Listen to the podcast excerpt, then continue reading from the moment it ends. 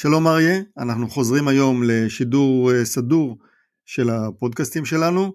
בשבועיים האחרונים נעדרנו פעם אני ופעם אתה לרגל כל מיני פעילויות חוץ למשרד ומחוץ לבית. היום אנחנו חוזרים ונמשיך לשדר כרגיל.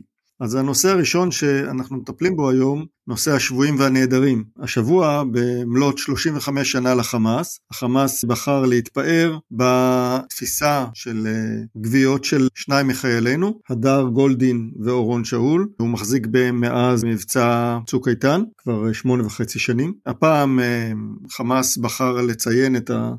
האירוע הזה בהצגת נשקו האישי של הדר גולדין, לא שזה מעלה ולא מוריד מההתייחסות הישראלית לנושא. לדברי בכירים בממשלות ישראל ומערכת הביטחון, כל הזמן ערים אצלנו, נחושים אה, להביא להשבת הבנים וכל הדברים האלה, אני מאמין בלב שלם שבאמת הדבר כך, אבל שמונה וחצי שנים אנחנו רואים שחיילים שנפלו בקרב נחטפו בעצם על ידי האויב, גופותיהם לא מוחזרות. זאת אה, נקודת תורפה רצינית מאוד בגישה הישראלית. כמובן שיש גם שני אזרחים ישראלים שנמצאים בידי החמאס.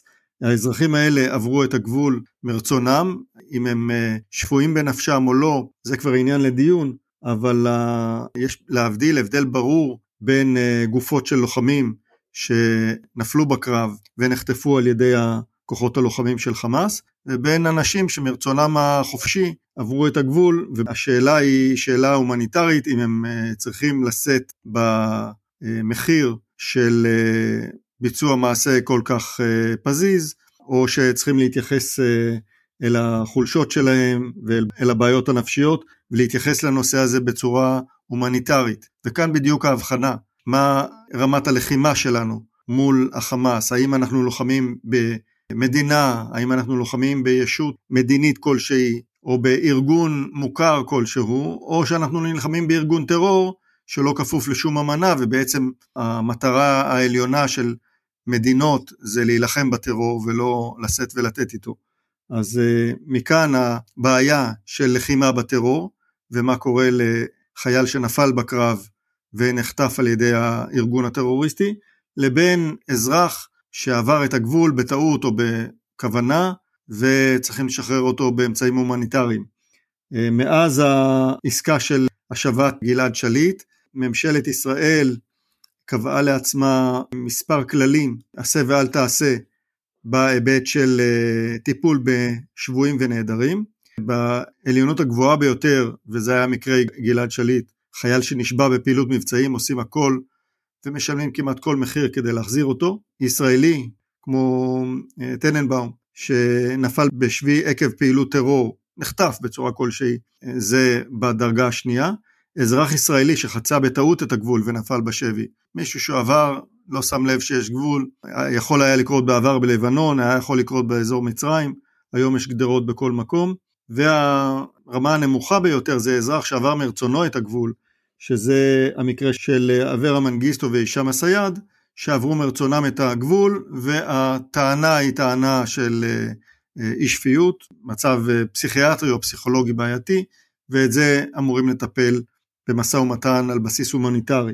כך שלידי הממשלה הקודמת, החדשה, הקודמת של הקודמת, הנושא הזה הוא תפוח אדמה לוהט. כמה שעסקו בו לא באמת רצו לפתור את הבעיה מכיוון שהיא לא דחופה, אם נגדיר את זה בצורה עדינה, הבעיה לא דחופה, היא דחופה כמובן למשפחות, לצערי הרב, אבל uh, לפוליטיקאים ולמקבלי ההחלטות uh, יש להם עדיפויות אחרות כנראה, ולכן העסק הזה נסחב שמונה וחצי שנים. כן, מוקדם יותר השבוע, לפני מספר ימים, הופיע אביו של הדר גולדין, פרופסור שמחה גולדין, בטלוויזיה, ואני חושב שהוא uh, תמצת את המחדל הזה, הנמשך, בצורה הכי מדויקת שאפשר. בתקופה שגופות שני החיילים מוחזקות בעזה, ישראל שחררה מאות מחבלים, המשיכה להעביר לעזה כספים, ציוד רפואי, חיסונים נגד קורונה, סיפקה לבתי הכלא של המחבלים לקראת המונדיאל מכשירי טלוויזיה וכל זה ללא תמורה, התמורה שהיא החזרת גופות הנעדרים לישראל. כמו שאמרת, ממשלות קודמות טיפלו, הקימו גופים מיוחדים, אבל למעשה לא נעשה שום דבר מעבר לדיבורים. אני חושב שזה מחדל שמבייש את ישראל, כששולחים חיילים לשדה הקרב צריך לדאוג להעביר אותם.